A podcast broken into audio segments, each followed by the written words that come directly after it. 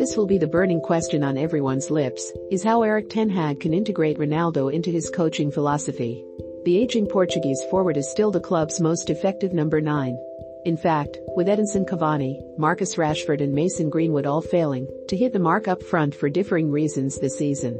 Ronaldo is actually the club's only real option in that position a healthy return of 18 goals and 3 assists in his 32 games in all competitions.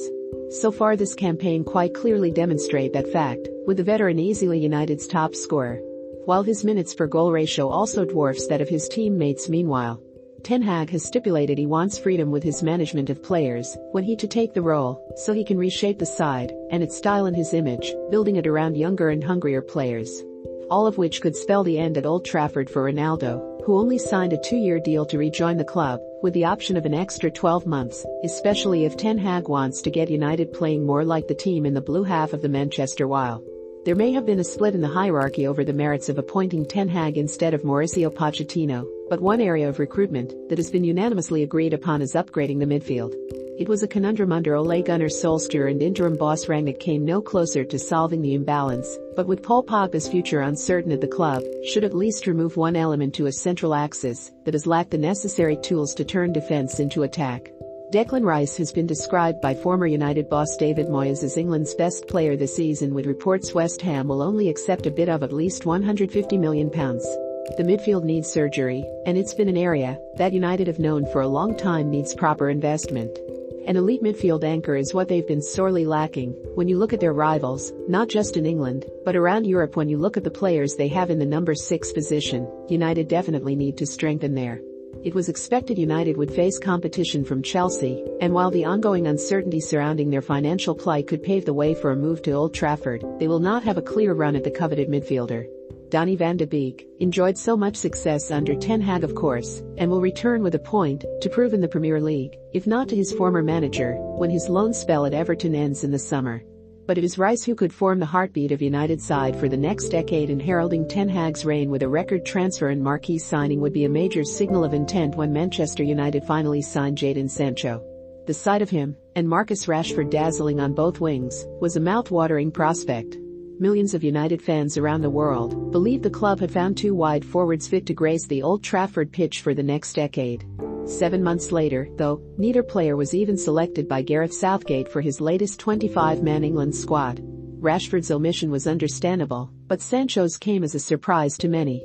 Having started just four Premier League matches before the sacking of former United manager Ole Gunnar Solskjaer, Sancho has enjoyed a noticeable return to form under interim boss Ralph Rangnick. After an underwhelming start to his Old Trafford career, he has turned into a rare bright spark for United in what has been a disaster season while 50 goals in 137 games in four years at Borussia Dortmund, as well as twice being named in the Bundesliga Team of the Year, prompted United to spend £73 million to secure his signature.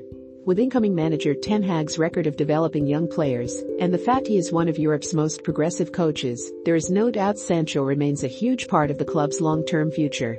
It would not be a shock to see him as the main man the Dutchman builds his team around. Meanwhile, as for Rashford, Ten Hag must decide whether to cash in or rejuvenate the career of a player who unquestionably still has world-class talent. His season hit a new low when he was named on the bench against Leicester despite the absence of Cristiano Ronaldo and Edinson Cavani. A real killer, and tells us Rangnick doesn't fancy him. A shoulder injury delayed the forward start to the season, but he has struggled to perform in recent months, scoring just twice since the end of October. With his current contract, which includes a one-year extension clause, expiring in 2023, reports he would consider his future at the club continue to circulate. At 24 years old, Rashford is already an experienced player for both club and country, having amassed 298 appearances for United and 46 caps for England, scoring a total of 105 goals in the process, his ability is not the problem he needs a new manager with fresh ideas. Who is there for the long term, and can rediscover the player who burst onto the scene as a fearless 18-year-old in 2016. Ten Hag is more than capable of doing that while a lack of accountability on and off the pitch has seen these players let down Jose Mourinho, Ole Gunnar Solskjaer and now Ralph Rangnick. For so long, the players have been given more power than the managers at United. That needs to change with Ten Hag. What Ten Hag needs to have control of the dressing room is the full backing of the board and the owners, just as Pep Guardiola has at Manchester City and Jurgen Klopp has at Liverpool. Whether those in charge at this moment can provide that is a different question. First step to proving it? Back Ten Hag fully in the transfer market.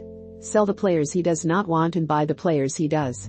This squad is in need of real surgery to compete with City and Liverpool in terms of leadership, mentality, and quality. Remember to follow Golia by hitting the follow button and slapping a 5-star review on the show or tapping the love icon. Let's get to 1 million followers and tune in daily for new episodes.